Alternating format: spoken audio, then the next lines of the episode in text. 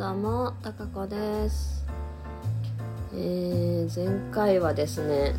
吹奏楽の練習で地元に帰りましたという話をしてまして、えー、ポチさんからまたお便りとか、あの、美味しい棒元気の玉いただいております。ありがとうございます。地元に帰っての演奏お疲れ様でしたということで、励ましのメッセージをいただきました。結構怒涛でしたね。あれ？先週だったかな？先週だな。うん。怒涛って感じでした。いや練習しないと吹けない曲が何曲かあるなっていう。なんかその イメージがもうなんか強くてどうしよう。4月までどういうスケジューリングでやっていこうみたいな。でも最近あんまりこう気負気負わずにやる気楽にやろうっていう感じにだんだんなってこれたのであんま考えるのやめようかなと思ってますけど。それでその、まあ、12月も、えっと、1819で一応練習があってその19日の日は、えーエキストラの方を、まあ、お招きしてというか入っていただいて曲の雰囲気を知るっていうことを目的にやる会にするみたいなんですね。であの例年は、えっと、クリスマス忘年会みたいな感じで、えっと、団内の発表会っていうことであのソロだったりアンサンブルだったり好きな人とま組んで何組かこう発表する場にしてるんですけど、まあ、今年もコロナのまだあの影響があるので、まあ、それをやめてまあ練習はもちろんするんですけどそういう形で来年の演奏会に向けてのあのワイワイ楽しく曲を知る会みたいな感じでなってるのでちょっとそれに参加した方がいいかななんて思ってまだ悩み中なんですけど。っていう感じです、えーそれでですねまあいよいよあのーコロナも落ち着いてきていろいろこう外に出ていこうかなというところで、まあ、その第2弾じゃないんですけど、えーやっぱりライブに行きたいなと。いうのがありまして、まあ、自分が吹くのもそうなんですけど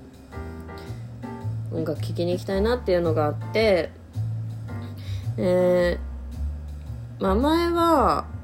なんでしょうね。その習ってた先生フルートのクラシックの先生の、えーコンサートがあるって言ってはまあ大体行ってたりとかしてたんですけども、まあ、今はやっぱりあのーなんといっても先生今習ってるあの坂上亮先生ってジャズのジャズポップスの先生の、えーライブとかをちょっと中心に聞きに行きたいなと思っているので、まあ、それをどういつどれ聞きに行こうかなみたいな感じなんですけどでそれが昨日、えー11月13日夜、えー大塚グレコっていうところで、えーありました。それに行ってきました。ね、コロナ中はあのーお昼にやられてたりとかしてたみたいですね、あのー夜8時に閉まるとかだったらもうちょっと前からやったりとかして結構苦労されてたらしいんですけどもう、あのー時間制限ないので昨日は7時から演奏開始で2部制で、え終わったのが9時過ぎかなっていう感じのライブでしたね。いやすごかったですね。あのー昨日の編成はあえっとなんて言うんでしょう。あのークラシックだとそのオケであればオケの楽団に所属されてらっしゃったりとかあとアンサンブルの、まあ、コンサートとかリサイタルとかっていう感じだと思うんですけど私も先生もなんですが、まあ、割といろんな、えーと、バンドを組まれているお一人の方が、まあ、3バンド4バンドとか組まれててでそれぞれのあのライブがいついつあるよみたいな感じがなんか多そうですよね。あの文子先生とかもそういう感じだと思うんですけどで先生もあの結構いくつかやられてる中の一つとして昨日、えー、フルート2本プラスピアノっていう編成でやられてるのを聞きました、えー、坂上野山愛さんというユニット名なんですけどえっとね私はそのあのお三方の演奏は、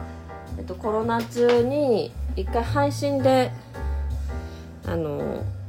聞聞いたことがありまして、えー、ツイキャスっていうな動画配信サイトがあるんですけどそれであの聞きました。で昨日もそれをで配信されてたんですね。であのもちろん先生私は習っているあのレッスンでもいつも音聞いてるし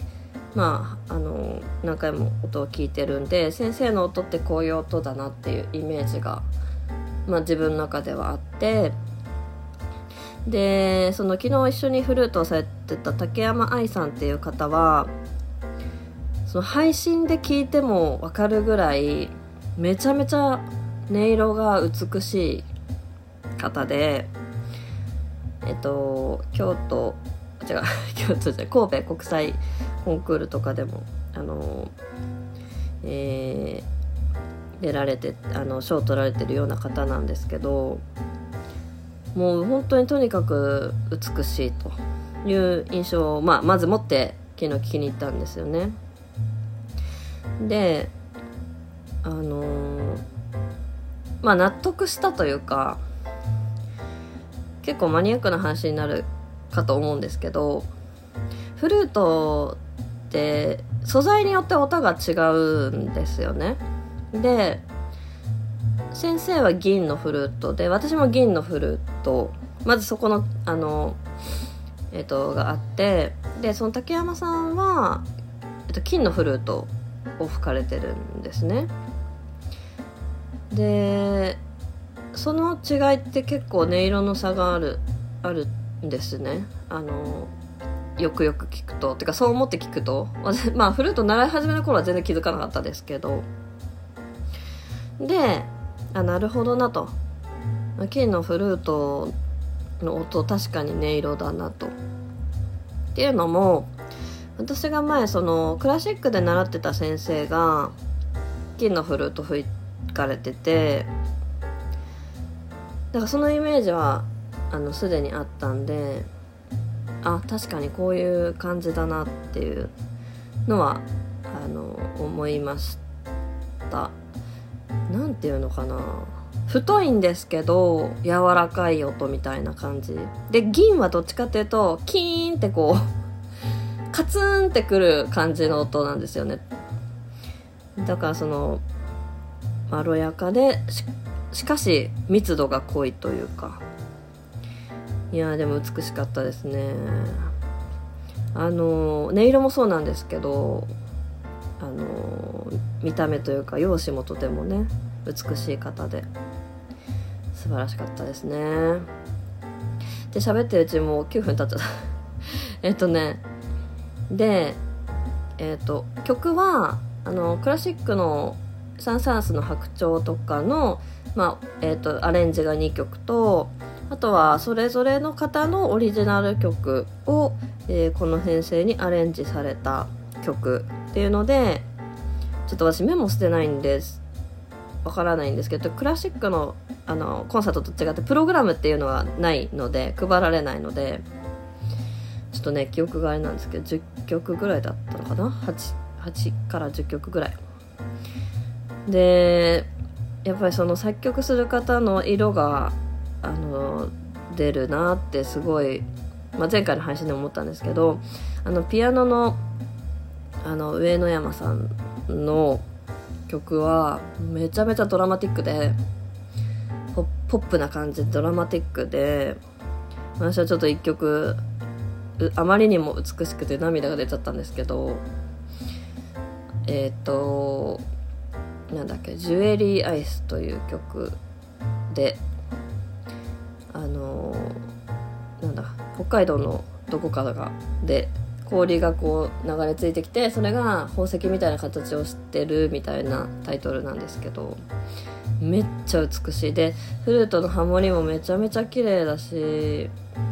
最高。であので先生の私の坂上先生の曲はなんか前からいろいろ聞いてるんであれなんですけどやっぱりねどこかこう懐かしい感じ哀愁が漂いつつポップでもありつつみたいな絶妙な曲なんですよね。っていうのでね本当にもうバラエティーに富んで、まあ、アレンジもそうですけどもちろんお二方のアレンジあのピアノも含めてお三方のアレンアドリブももうなんか音がもうくるくるくるみたいな感じで 頭の処理追いつきませんみたいな感じなんですけど素晴らしかったしハーモニーも素晴らしかったし迫力も素晴らしかったしもうやっぱりライブいいなって改めて思いましたね。配信もいいんですけど生でやっぱこう空気感で感じられるっていうのはもう全然違うなと思って本当に素晴らしいあのコンサートでした。またあの機会を見ていろいろね先生の行きたいなと思ってます。はい今日はちょっと喋りたいな伝わったか分かんないですけどこんな感じです。またね。